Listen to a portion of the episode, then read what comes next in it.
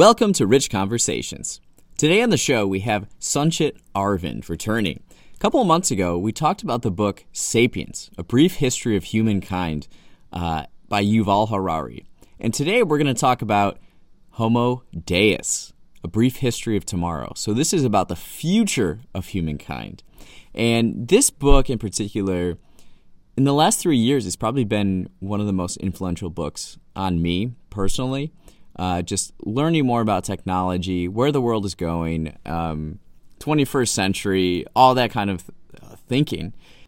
And so in this episode, Sanchit and I talk about some really wild ideas and, and dataism and techno humanism and things like that. So uh, put your thinking cap on. We're going for a ride. And we recorded this at the intersection of Dickens and Lincoln here in uh, Chicago in Lincoln Park. And so you can you can hear this like fountain in the background and cicadas are, are doing their thing. Uh, but it's a lot of fun and we're going to continue doing podcast episodes on books. The next one we're going to do is called A Billion Americans by Matthew Yglesias, And I think in the future we're going to need a lot more people here in America and we're going to need the infrastructure to take that on. So I'm really curious about this book and learn kind of uh, this person's ideas on it. So that's the next one, A Billion Americans. You can follow Sanchit on Instagram at It's Me Sanj. And also he's got a band and he plays music and it's it's at Sanj Riquez. Let's begin.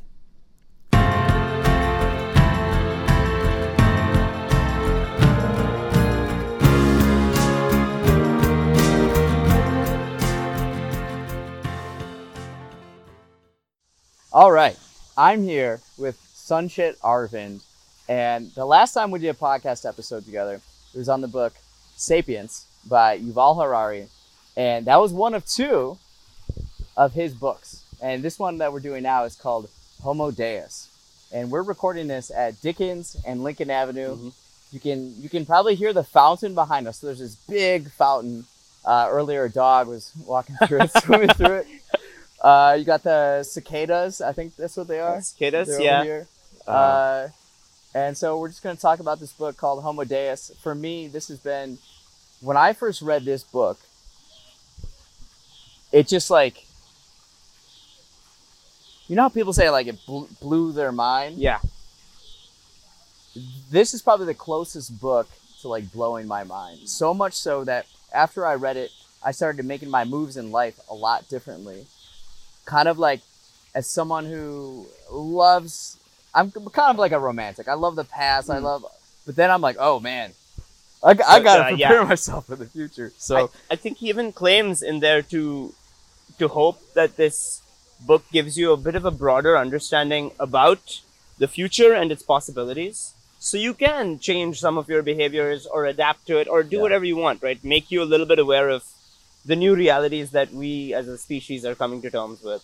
yeah, and why don't we so we we both have the book. Yeah, true. See, I'm I'm someone who doesn't like the book covers. What? Why?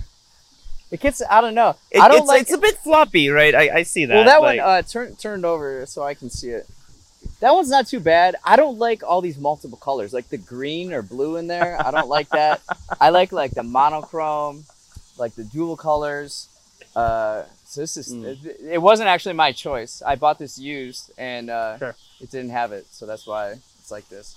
But um, yeah, why don't you give a, a brief summary of Homo Deus? uh, 400 pages, sure. Yes. Um, 400 pages uh, briefing the history of the future. Okay, so it starts off uh, summarizing kind of the contents of his previous book, Sapiens. Um, we have managed to turn the problems that we have lived with for about like for 69,000 years of our history into manageable problems. And those problems are famine, uh, starvation, and or hunger or destitution, anything of that sort.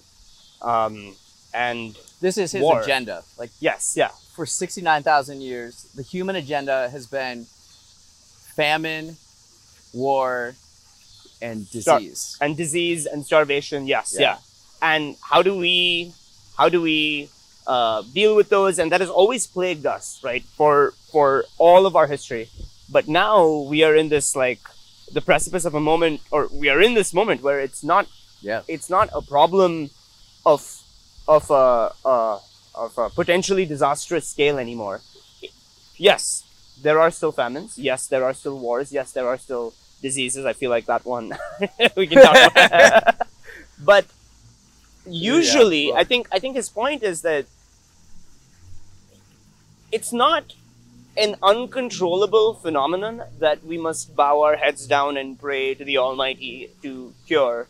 It's not because the stars are misaligned. It's not because you made some bad choices in your past.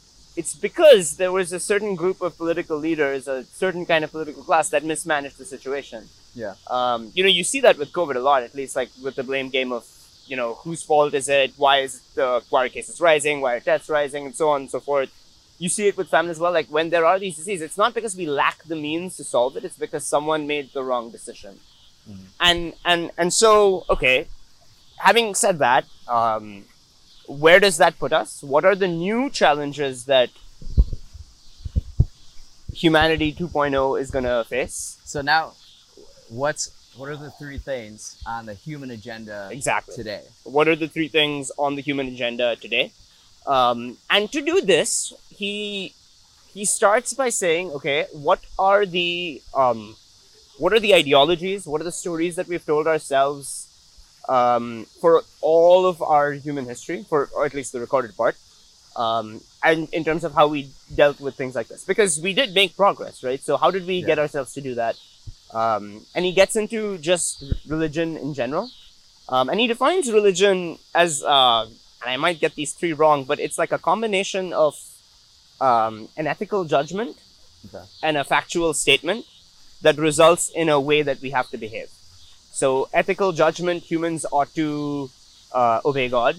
Factual statement, God said that homosexuality is bad.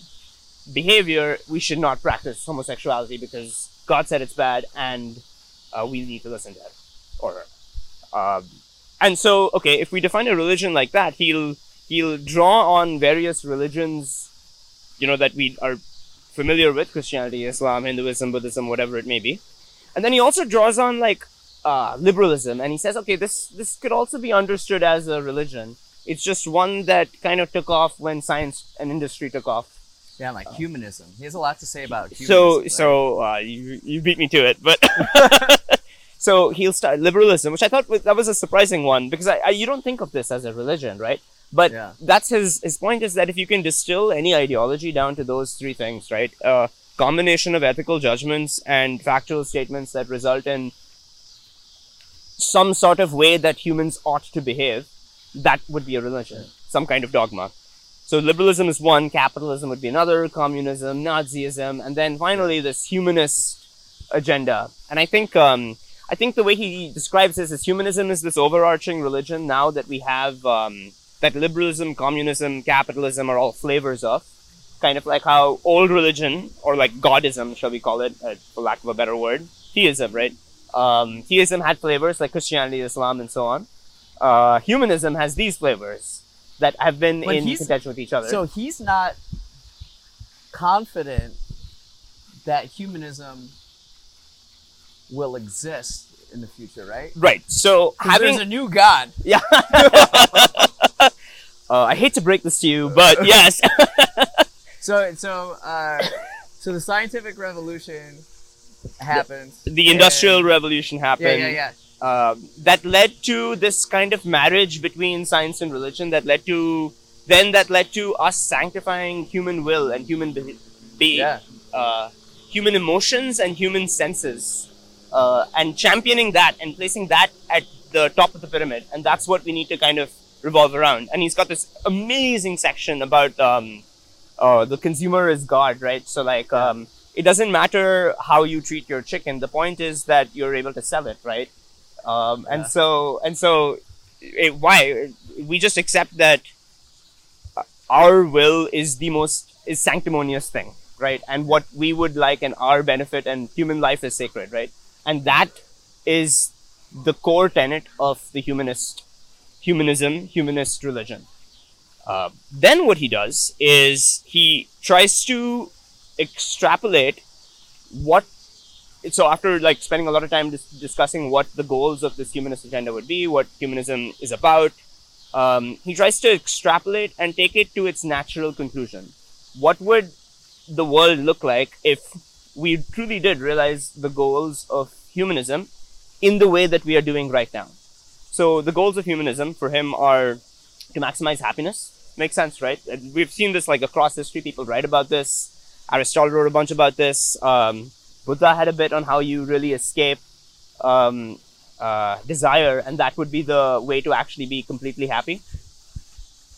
So if you pursue these, okay, so maximizing happiness, um, maximizing human life is another important one. So humans want to live happier, longer, Longer and, and uh, better. I think like your just your. Uh, I think that's the third one. It's your your biological functions just would be enhanced, which I think is a part of the immortality like goal as well. Yeah. Um, okay. healthy, so healthier, happier, longer. healthier, happier, longer. Yeah, exactly, That's exactly. What, that's what humans want now.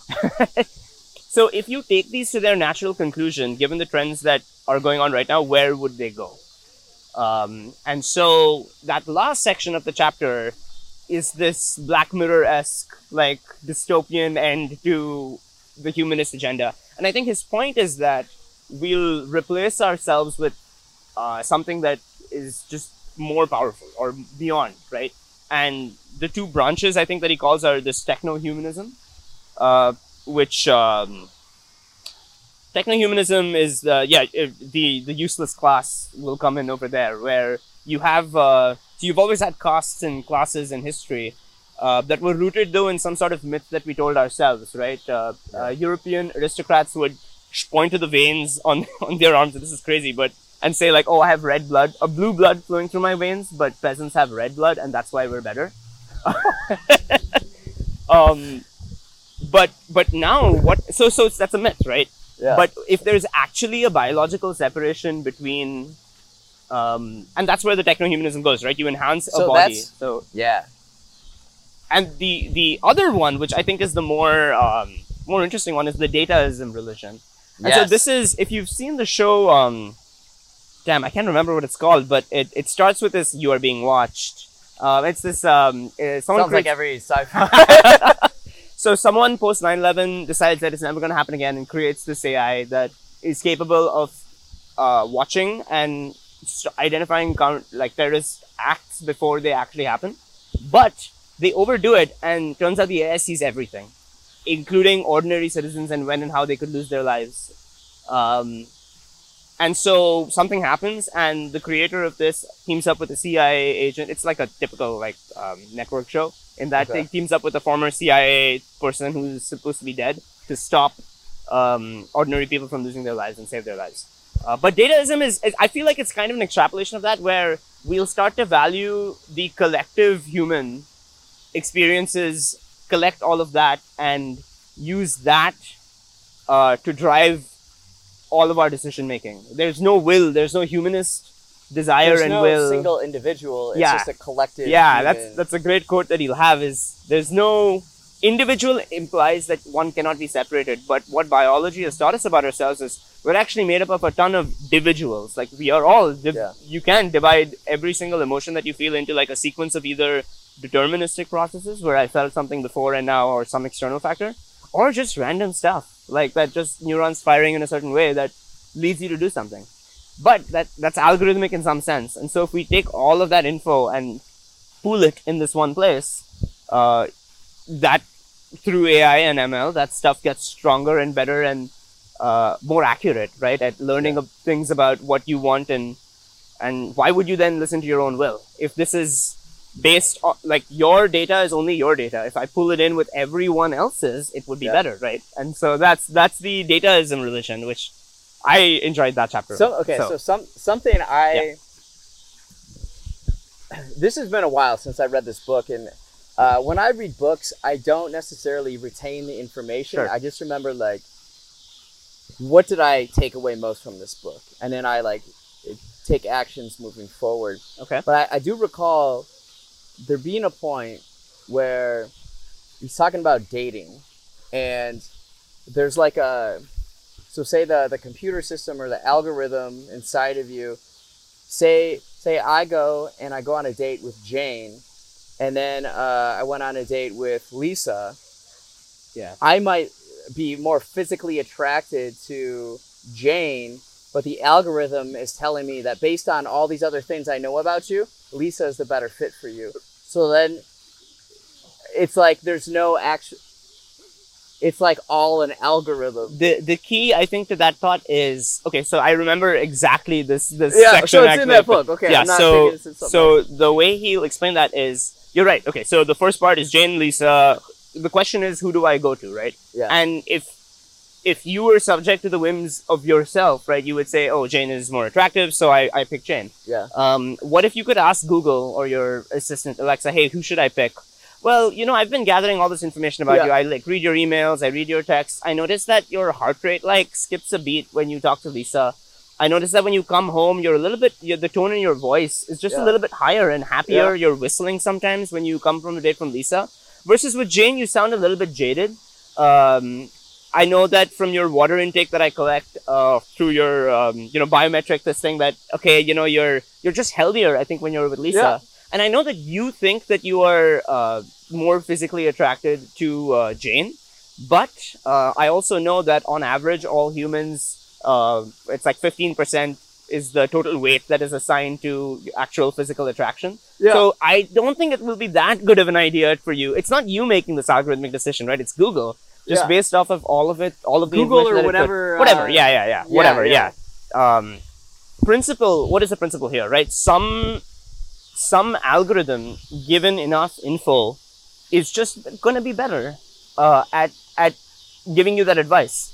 And so he describes these things in in three ways, right? So first, in um, let me see if I remember the words. It is the first is the the oracle, right? Which is this. Mhm. I ask the oracle for advice. The or the three faiths will tell me, oh, you know, this is the path that you should go on, and I'm like, you know what, that's a good idea. Uh, the oracles used to be based in scripture. Uh, then they used to be based uh, on laws, right, and what collective humans have decided, and now it's just data. Okay, so the first step of this is the oracle. It's still we are here. You know, it's it's a it's a very infant stage of this algorithm. So the next one is um, uh, the agent, right? Where this I actually think of this as uh, think like Tony Stark. Uh, what's uh, what's his um, Uh, um, yeah, right, yeah yeah. yeah yeah, the thing uh, not Baxter. Um, the guy who becomes Vision, right? That guy. so so that um, he makes half of Tony's decisions for him because he's the he's like uh, sure maybe take out Tony out of that equation, but that thing is if you had a CEO of a company that had that thing with it. It's totally capable of just making half your decisions for you, right? And you would Yeah. actually defer a lot of the decision making to that and retain very little will. So one is I seek out advice and I I receive it and then act on it.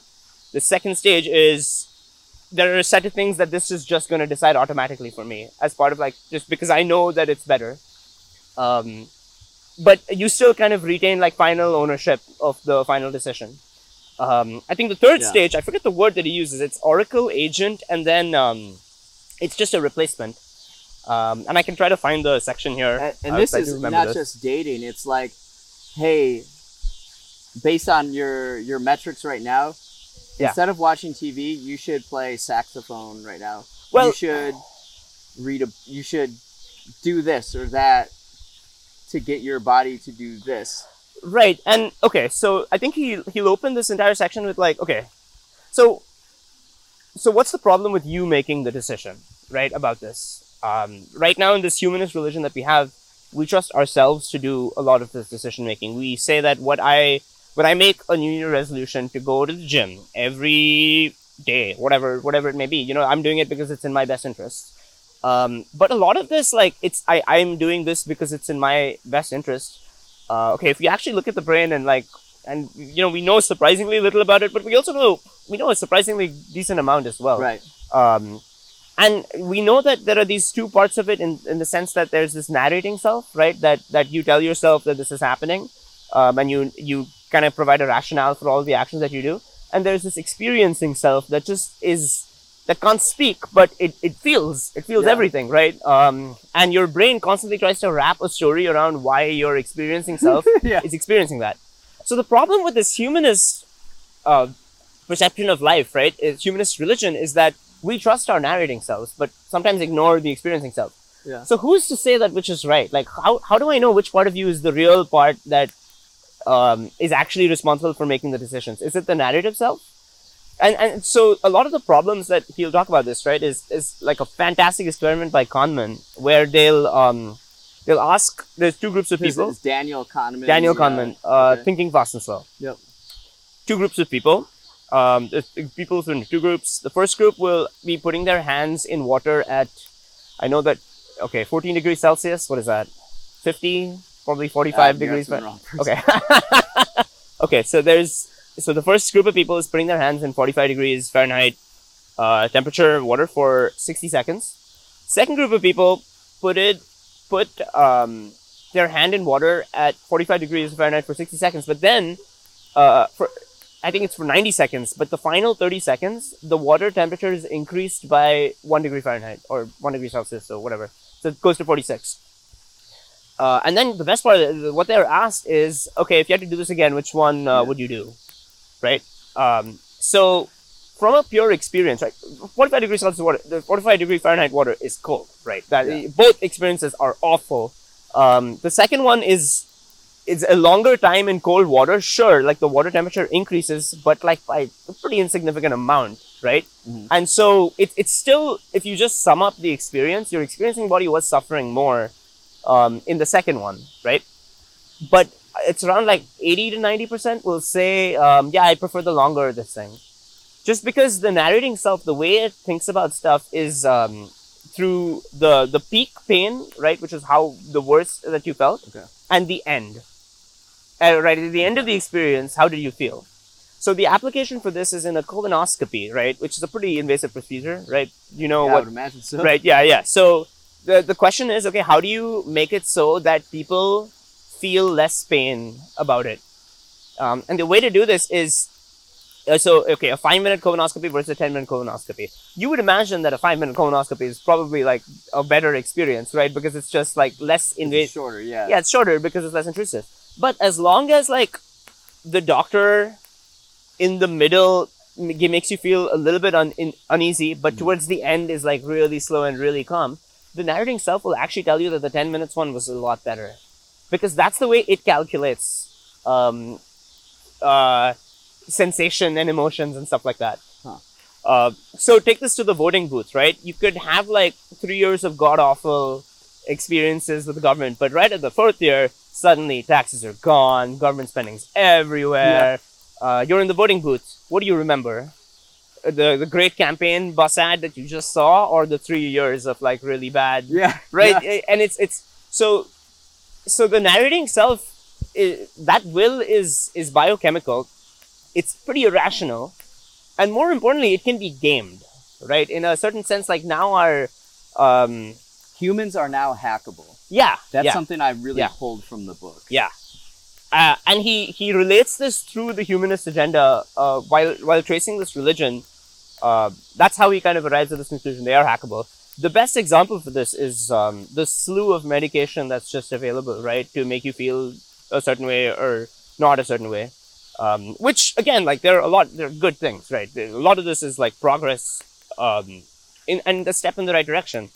Um, i think there was an experiment in israel that he'll cite about a person uh, feeling you know just clinically depressed right? And the approach was to put a couple of sensors that kind of like prevent the communication between that part of between the part of the brain that feels that and cut, cuts off the communication to the other the rest of the brain. Um, what happened though right? And it's a little chip that you put inside your brain. Uh, so he was feeling great. Now a couple of months later he came back. He's like I, I feel worse than ever. They found out that the battery of that thing had just died and that all they had to do was replace that back to normal completely. Um, yeah, it, it really like medical tech is incredible. But like once you get into like these these biochemical reactions are algorithmic, right? In that they are deterministic. You can put uh, step one, step two, step three, step four, and kind of describe the flow of this, right? And a lot of these like so I'm reading Behave by Sapolsky right now, and a lot of these neurobiological experiments, what they do is they capture these like fundamentals. Uh, um, uh, I forget what they're called, but like uh, whatever the MRI captures, right? Those like the flow of current in your brain that results in communication, um, and you know some other fundamentals about hormone and uh, uh, blood pressure, and they're able to predict what you're going to do with about an 80 to 90 percent accuracy before you actually do it. Really? Yeah. So so a lot of this is like very algorithmic in nature these days, right? And so um, so yeah, I mean that's his point about the humanist agenda being gameable. Um, so if we can design a better algorithm that makes more reliable decisions more consistently, that is truth truthful and correct and not confounded by this like narrative irrational sense of the experiences that you're making um, why wouldn't wouldn't our pursuit of that eventually replace this humanist um, uh, religion that we have set ourselves? So And- then it's like we become more machines if we're not making Yeah. our own decisions. Yeah. right? yeah i think I, I think so i think and i think this is where the techno-humanism part comes in Yeah. um, so the techno-humanism is the like okay we realize we there are ways to game this Mhm. um, there are ways that we can make our own designer babies there are ways that you can uh, prevent your muscles from atrophying um, if you undergo some bad injury or something like that and you eliminate death to the point where it's not like um, like unless you have an accident right? Or it's like a very low chance that you'll die of natural causes or whatever whatever it is. Um, that's where we that's that's the techno-humanism argument where the what we'll end up creating um, according to him are these two classes the useless class which are the folks that don't have access to any of this and then like everyone else the superhuman beings. Um, now one might argue and this is another great line one might argue is that the healthcare tech that the useless class has access to is going to be infinitely better than what we have access to today Today, right? which is yeah. great. But you know, if you tell a farmer in uh, you know in rural Europe in the 1600s, hey man, in like I know that you hate this now, or in the 1700s, right? And I, I know you hate this now, but like you're going to be working in a factory, it's going to be a lot better. You'll have pay. So your struggles now are for a good cause. Like you're not going to care, No. right? Like Well, and and he he points this out how big of an issue like wealth inequality Mm-hmm. is, because the wealthy will be able to afford to Yeah. basically Yeah. live, pursue immortality. Right. Yeah. So the the question there is like, okay, how, who gets access to this? And then it's it, inevitably like it's going to be like the wealthy, right? So, um, I mean, yeah. Again, inevitably is a strong word. I shouldn't say that. Like it's a it's a distinct possibility that it would end up like that. And I think that that's what I really like about this book is that he makes the he's not a prophet, right? These aren't prophecies. These aren't these are just nuclear takes about about how um, the pursuit of these humanist ideals will end up in scenarios that could eventually just uproot the humanist religion itself. Yeah, If the algorithms are better at making decisions, why do we need the useless humans? right. Right? If we can all just pool our information um, and gather much better information about potential pandemics, about car accidents and where to go and stuff like that, then why uh, why do we need the human aspect of it? Like if So- if we can just use the data to make our lives objectively better, Yeah. why would we not do that? Yeah, right. And and and and and, and in, in doing that, I think the idea is that you're gonna end up in a state where oh, okay. So for the dataism part, right, is the the institutions that we have built, the liberal institutions that we've built that sanctify human desire, human emotion, human sensation, and place it at the top of what we should aspire to. Will that hold up in an age where the collective human beings data that we collect is the most important thing? Like, will is democracy sufficient for cap for um, dataism? Just like how um, the feudal system was insufficient for like liberty, fraternity, and equality, and we we realized like you know that that's been the motto since I don't get my dates wrong, seventeen seventy nine, or is that America? I don't know, whatever. Right? How that has been the motto for so long. Um, once there is this new religion that so that's where liberalism came right that's where uh, capitalism communism all those spawned out of uh, a change in uh, in religion. So if we enter this new religion of Dataism, what are the institutions going to look like? Will democracy be able to hold up? Will we go back to like kings and monarchs, or will there be something else? You would think they would be more efficient. Yeah, but you, I don't, I don't think they. So I don't think the current institutions would be more efficient because they won't be able to keep up with the scale of decision making. So he's got Mm. this nice like section there. It's like the government isn't the leader of what we need to think. It like manages us. Yeah. Yeah, right. It, it prevents our sewers from draining and um, from overflowing and makes sure that waste is managed. And uh, well, they don't even do that, but like, um, right. So it, it's it's it's not the leader of kind of where we should go. It loses its say when we enter this dataism religion, and I, you kind of see some of this happening, right? Like I, I think with with like COVID, um, you see that, uh, you know, like Uber Eats still functioned even though like the the rest the whole of the west coast was on fire right like but Yeah. like people still got food and delivery like that way right that that was what kind of saved and a lot of these are like they're not obviously at the dataism like uh they're not at the level that Yuval describes them yet they're still in their infant stages Right. but you kind of see shades of what he describes i think in the modern world which is uh, which is kind of what this book made me pay attention to. It opened my eyes to a lot of these things that uh, are going on in the current world. And I think you're really right when you say, like, you know, you, you change your behavior a little bit, right? Is um, w- upon reading this book. I've like yeah, I've like shifted.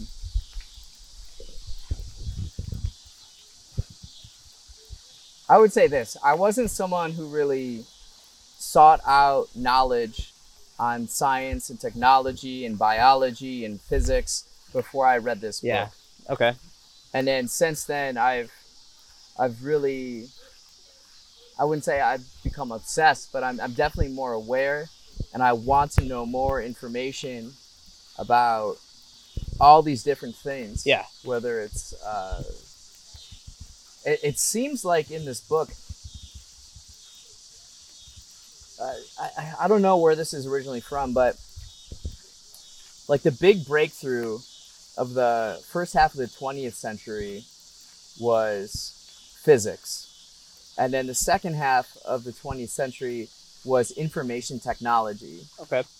And then now the 21st century, like the first half of it, seems like it's going to be biotechnology Okay. and driven driven by this idea, this new humanist agenda of people want to live longer, healthier, and happier. So the technology and investment is going into Yeah. stuff like that. Yeah. I would think that, like, so physics and like hard science. Yeah. I'm gonna make sure the it's still recording. Sure, sure, sure. And then I, yeah, I actually think that the second half of the 20th century had, um, Say that again. I think that the second half of the 20th century had uh, psych and uh, like what do you feel and unpacking the the technology of your brain. Like wh- how do we quantify that and algorithmize it? And I think that towards the end of the 20th century we, we did start getting the boom in the information age but i would argue that 21st century start was is the information age right we really Yeah. you know if you watch these like 90s shows people will say lines like wow this internet thing is here to stay i'm like really like and that it's bizarre to us right but but really it is um uh, okay, so what what things are we experiencing right now that we'd be saying like, oh wow, this is here to stay? This is here to that stay. people in the future will look at us as like naive and i my hot take there is the designer baby thing okay. I think that like every human um, tech like that, right, starts off as, under the well, not under, but in the in the guise of saving lives, right? E- explain the idea of the designer baby thing, because I don't Okay, think sure. everybody So- knows about this. So a lot of it is um, um, okay. Have you heard of 23andMe Yeah.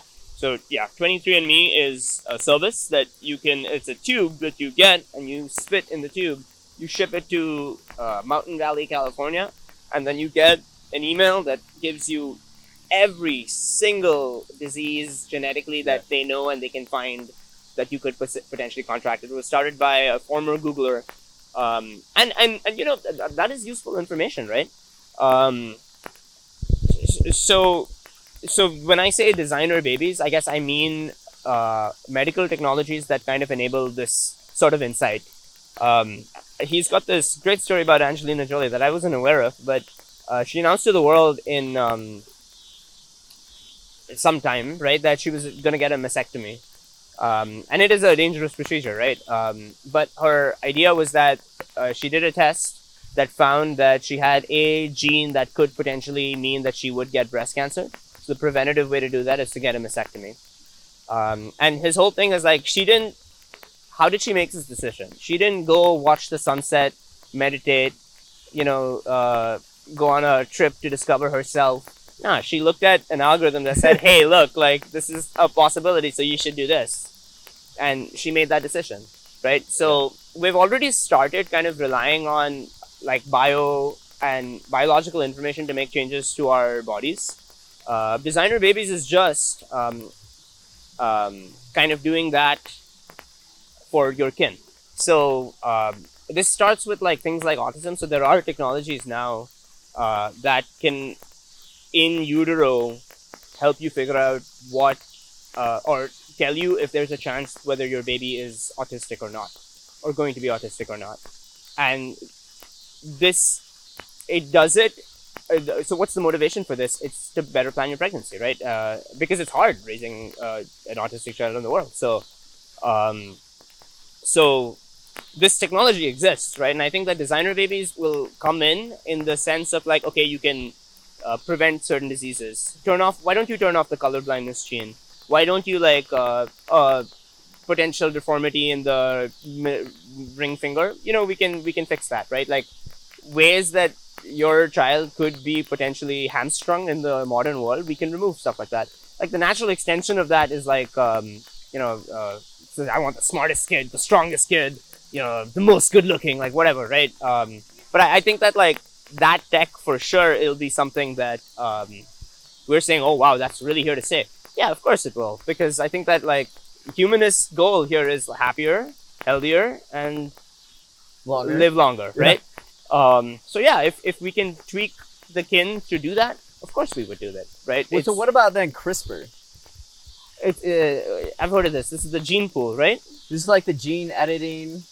Oh, the protein that's really good at this, or the bacteria that's really good at this. Yeah, I, I think CRISPR is the technology or the company. It's the it's the so there's a there's a specific type of bacteria that is oh uh, the, the science is crazy. Okay, there's a specific type of virus. Science is crazy, man.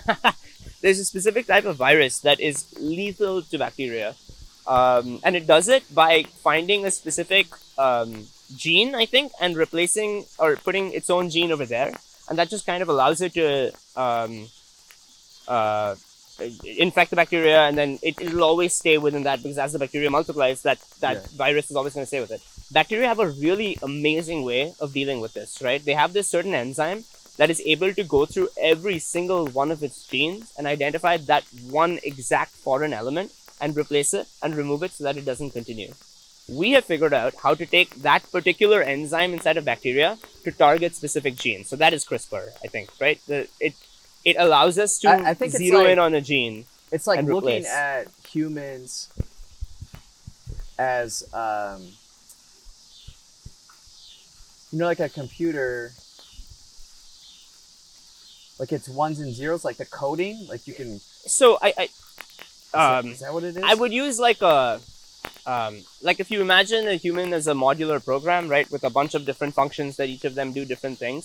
CRISPR allows you to figure out exactly which function would be doing what, and then replace that with something else. The yeah, yeah so so yeah, I think like the application of CRISPR is designer baby.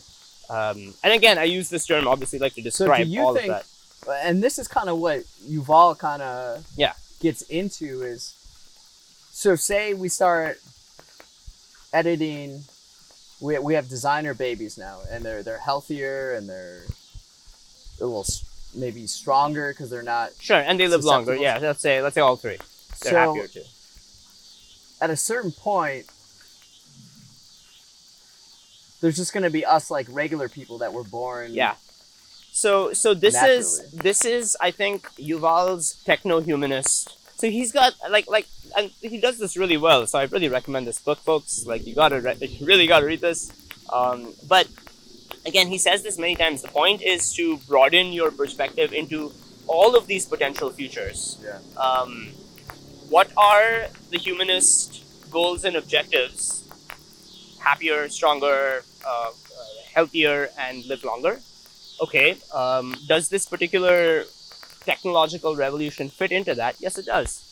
Um, what would the end goal look like if this was achieved, right? And I think this is his techno-humanist prediction, which is the useless class and the class that has access or can pay for, or however it manifests itself in the future, right? Like, um, you know, because I don't imagine this is something that would be covered under universal healthcare of any kind, right? But, um, but I don't know, like, uh, so, so yeah, this, the, you're essentially opening the door to this techno-humanist where you can literally make biological differences Yeah. something that was never available, right? No. But you can actually you can point your veins and say, "Hey, blue blood, that's why I'm better than you." Like you can Yeah. potentially actually do that. So um, that's where the useless class would come in. Is like the folks that don't have access to this. Sure, their lives might be a lot better. Maybe they have universal basic income, um, but there he, is he makes yeah he he says like before this death and illness treated everybody kind of the yeah same Yeah, the same yeah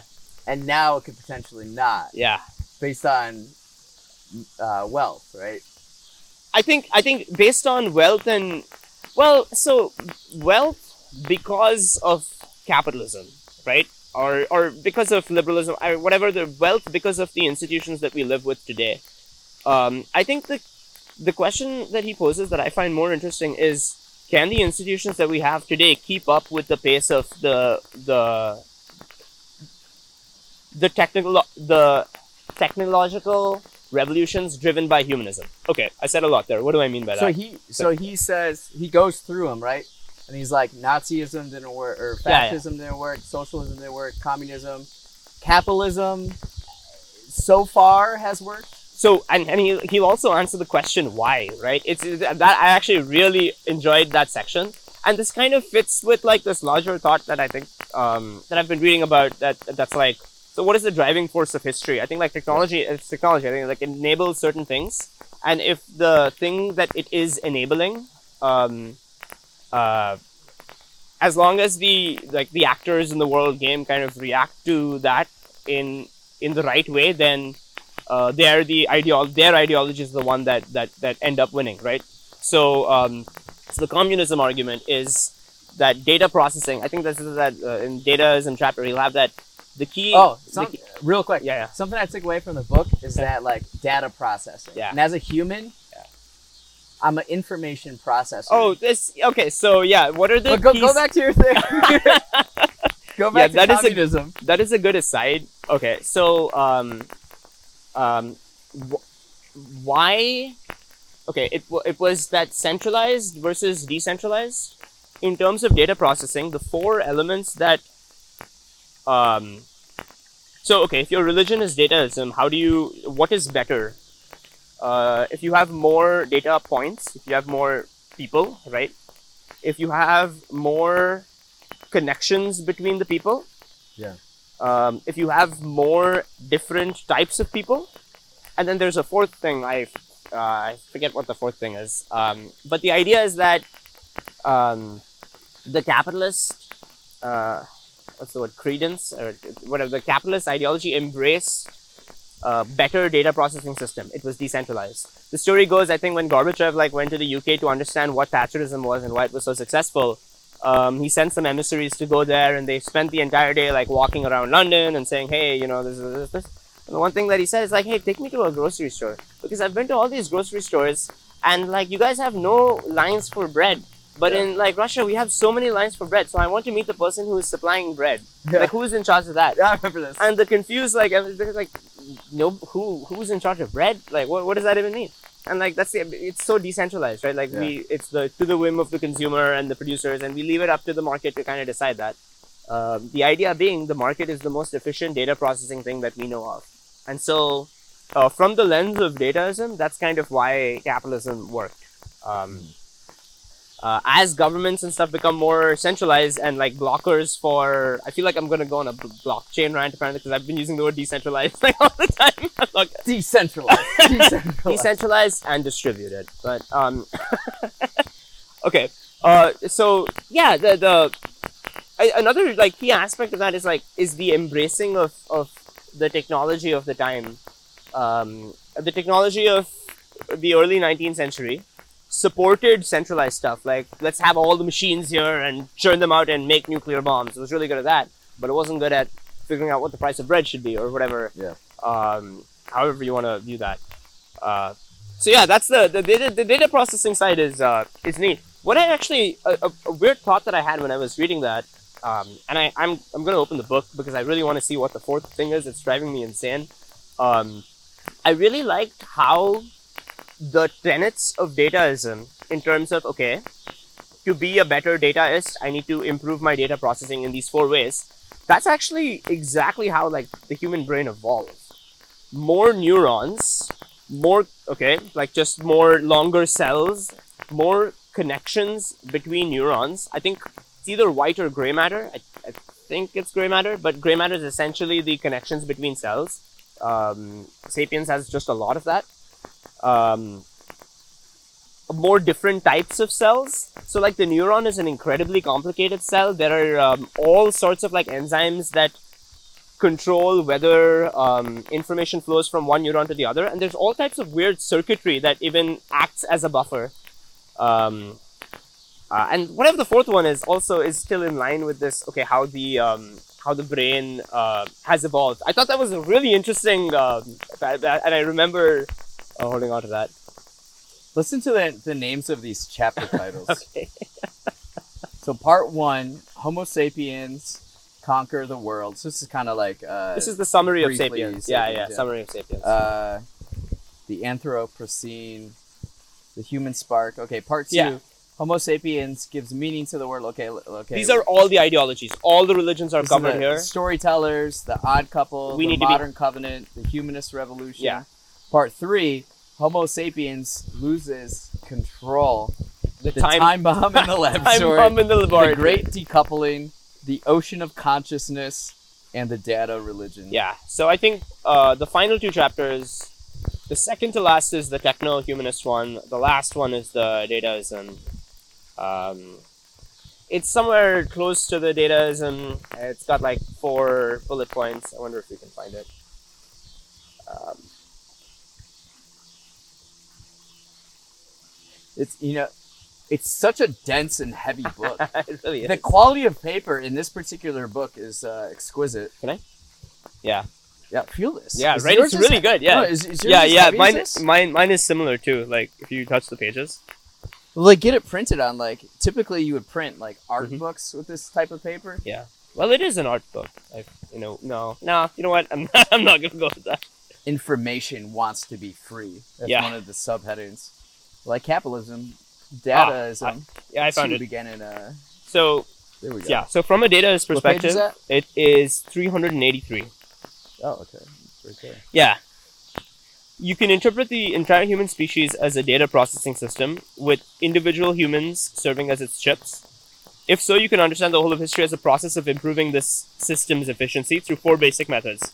Increase the processors, increase the variety of processors, increase the number of connections, and increasing the freedom of movement along existing Wait, let's connections. let's uh dive into Yeah. this a little further. This is like really simplistic and just like yeah, really it makes a lot of sense. really intuitive, Yeah. right? It, it absolutely makes sense. Is how do you make an entire system better? Have more actors, have more diverse actors, um, have these actors talk to each other more, and help these actors move around. Right? Like that. That, that makes a lot of sense, yeah, right? it makes a lot of sense. yeah. Yeah, so let's uh, taking a step further. Okay, so one, increasing the number of processors. A city of 100,000 people has more computing power than a village of 1,000 people. Exactly. Two, increasing the variety of processors. Different processors may use div- diverse ways to calculate and analyze data.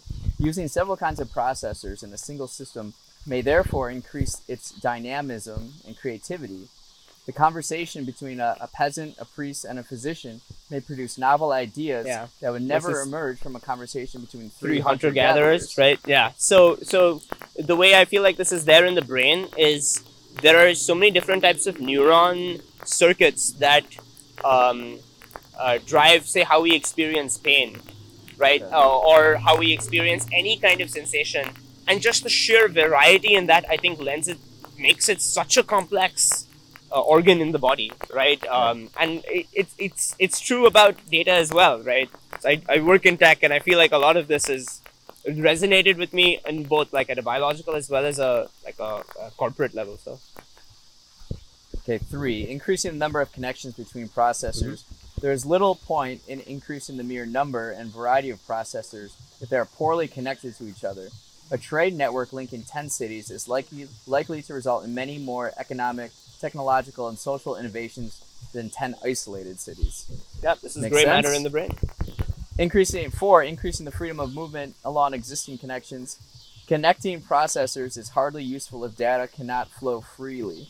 Just building roads between 10 cities won't be very useful if they are plagued by robbers or if some paranoid despot doesn't allow merchants and travelers to move as they wish.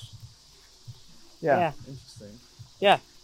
So what what was your biggest takeaway from this book? The biggest takeaway. like how a- how would you apply or how have you applied what you read here moving forward Um, I think. So okay, Sapiens. I, I, I feel like this is a long-winded question just because I've read like both of them and they seem you know he's described human history now he's describing human future. So with Sapiens for me like every emotion or thought that I had I would always trace back to like the myth or what Yeah. is the underlying story. Um, over here like I feel like I do it the same way um, and sapiens is like homo deus has made it kind of narrow now like now that i know or now that i accept that humanism is the religion that i believe in that you know i, I or at least like uh, that i implicitly assume is true yeah I, I stop at the thought and I again challenge that assumption first. I'm like, hey, like, is that really something that I want to do? Um, and the same way I, I do I, the narrative and experiencing self, like the the difference between your left and right side of the brain, like, because I feel like a lot of my life I like I make habits uh, and I try to kind of uh, abide by them, right? So I try to like I, I'm very rigorous about like my practicing of music, for example, right? And I, I really try to spend an hour sometimes. And when I don't do it, like, you know, I feel bad, but I'm like, maybe I've been doing it for too long. Maybe my experiencing self was Yeah. really trying to tell me something there, and I should chill out for just a second and, you know, like maybe get back to it later. Um, I think that it's, and I guess contrary to what he says, uh, it's, it's made me trust the algorithms less and pay attention to what I want more. Because I feel like like I'm a biological creature at the end of the Yeah. day, right? So um, I, I know that the algorithms could tell me what I want. I don't want to listen to the damn algorithms. so do you think listening to the algorithm makes life less enjoyable or entertaining or no, I mean, like I think that you could argue that takes out the randomness uh, sure, you know that's a that, that, that might be a good way to do it, right? Um, because I think that look, if you and there are a lot of people that are like a lot of logical people. I okay, I think it's a very rational thing to just listen to the algorithm, right? Um, but I think that like the way I would rationalize um, uh, listening to the algorithm would be like, okay, you know what? Living in Chicago makes absolutely no sense just because of rent and remote work. I need to just go outside and go live in a smaller place, and with all of that excess funds, invest heavily in like um, in like actually pay for dating apps because then you optimize those algorithms for you. Actually pay for a host of these other services that you know like that. So with the like I feel like you could you could really like boil your life down to an Excel sheet then, and if I commit to the algorithms, like I wouldn't be doing it right unless I did that. And so I don't want to do that though. Like okay so do you think there are going to be companies soon where it seems like people already just give away all their information and data Yeah. so will there be companies that will say hey give us the data on your uh, your smartwatch give us your google give us your internet browsing history give us your blah blah blah blah and we'll put it together to give you a picture of who you are or like what you should Well, be doing I or mean, I- optimizing your life? I in a think that I think that like that's the end goal of Cortana or Siri or Alexa, right? Like a that- life coach. Yeah, like a life coach, exactly. like a data that. life coach. Well, I, I I definitely think that that's the end goal of like um, each of those tools, and I'm pretty sure that that's what Steve Jobs had in his head when he like announced Siri to the world, and then everyone just copied it. So, um, I don't. I, I think that we know the companies that are going to offer this, right? Um, uh, yeah, I, I don't think that that's too far fetched at all. So, I, I agree with his like um, take that that's going to become a lot more commonplace. With like, hey, I just read all your emails. Um, before you send this, your blood pressure's a little high, and when you're a little angry, you don't write the best emails. So maybe Yeah. take a walk, and like it, it's it's Jarvis. Jarvis. Jarvis, Jarvis exactly, is the name. exactly, Jarvis, right? Yeah, Oh, Tony Stark's uh, Vision, right? Yeah, visual, virtual assistant. Paul Bettany in the MCU. So So, I remember uh, there was a part where talks about wealth is not actual resources. Wealth is knowledge.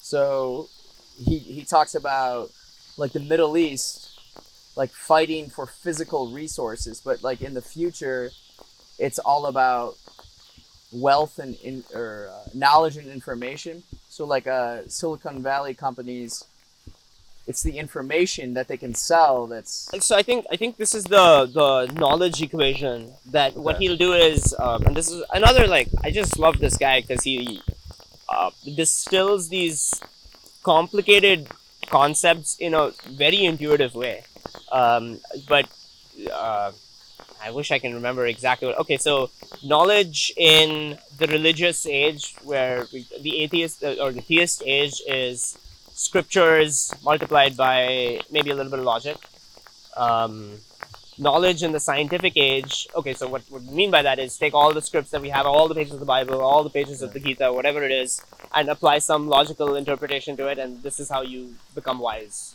Yeah. In the scientific age, it is um, observation and experimentation, I think. Um, Yeah. Or maths, I believe math and logic, or math and experimentation. okay. Uh, in the current age, in the humanist age, it is emotion and sensation.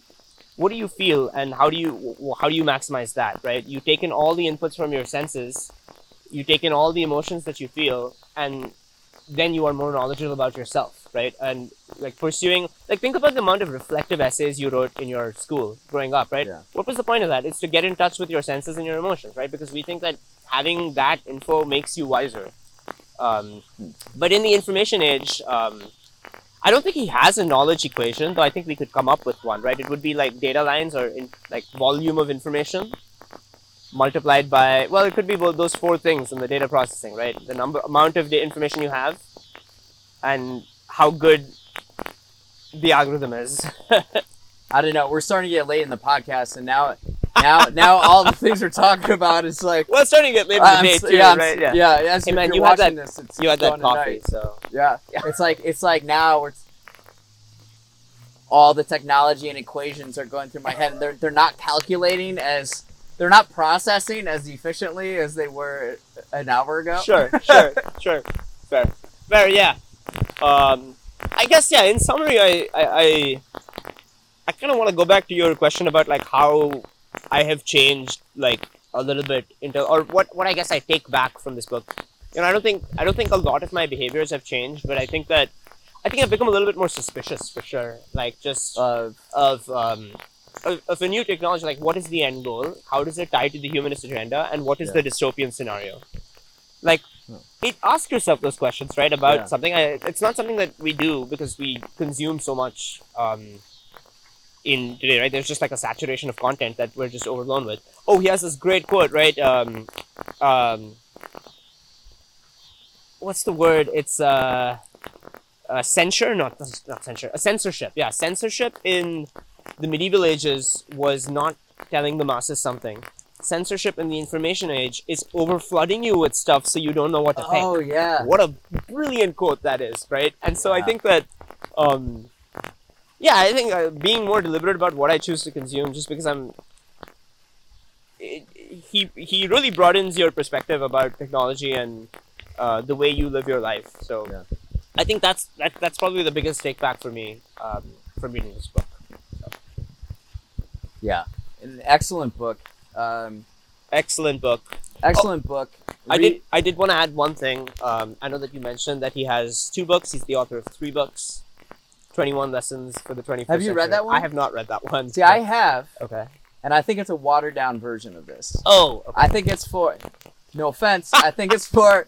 I think it's for people who can't really grasp, like the like more dense concepts. yeah, and, and he, he he tackles a pretty tough subject, right? Like, I mean, if you think about Sapiens, I'm suspicious, for the record. yeah. I'm suspicious. For the record, hold up. I'm, I'm suspicious of any books that do like numbers. 21 lessons for the 21st century. Wait, 15 steps to this or nine Why? things. I think it's I think it's um, a cop out? A little bit of a it's I have only nine spoon- things to say. Right? It's not as uh it's trying to spoon feed me, but I'm not a I'm not a baby. Mm, okay. I can I'm a grown it's- man. I can extract the information and knowledge I think without having a you're a that. strong, independent man, and you don't need no author to tell you. That's right. Damn straight. All right. Yeah, I think it's a little watered down. they're prescriptive, right? They're they're um, and I, I actually I, I do agree. I think that I don't like. I don't think any of us like being told what to do, right? Um, and some of those feel very prescriptive. So actually, one of my least favorite books in the world is Rich Dad Poor Dad, because Mm. I just feel like it's this old dude telling me like, "Hey man, this is how you can be a million." I'm like, dude, shut up! Like, God damn it, I am sick of you. I don't know if you've read this book, but I've, I- I've read the book. I- I know a lot of people that have found a lot of value from it. Yeah, I I'm think sure- it is sure outdated though in its Yeah. concepts. Yeah, yeah, yeah. I agree. I agree. We're not gonna add that to the next book that we do on this podcast. Yeah. So So, anyways, this has been Homo Deus. Hope you guys enjoyed it. We're uh, we're gonna pick a, another one soon. What you want to do? A history of future cities or um, a billion Americans? we could do. Uh, I want to do a billion Americans because I've read, Okay. I've heard good things about the book. We can leave it up to the fans as well. That would be pretty cool. Um, but This is not a democracy. the data has shown me that a billion Americans will be the next one. okay, yeah, Matthew. It's not a democracy yet. So yeah, it'll be a billion Americans. So we'll, we'll uh, do do another uh, book podcast on that. Sounds So, good. Uh, again, thanks for listening. Thanks for listening to Rich Conversations. Again, you can follow Sanchit at It's Me Sanj and also his uh, his music at Sanj Riquez. Take the rest of your day to think about the future of humankind.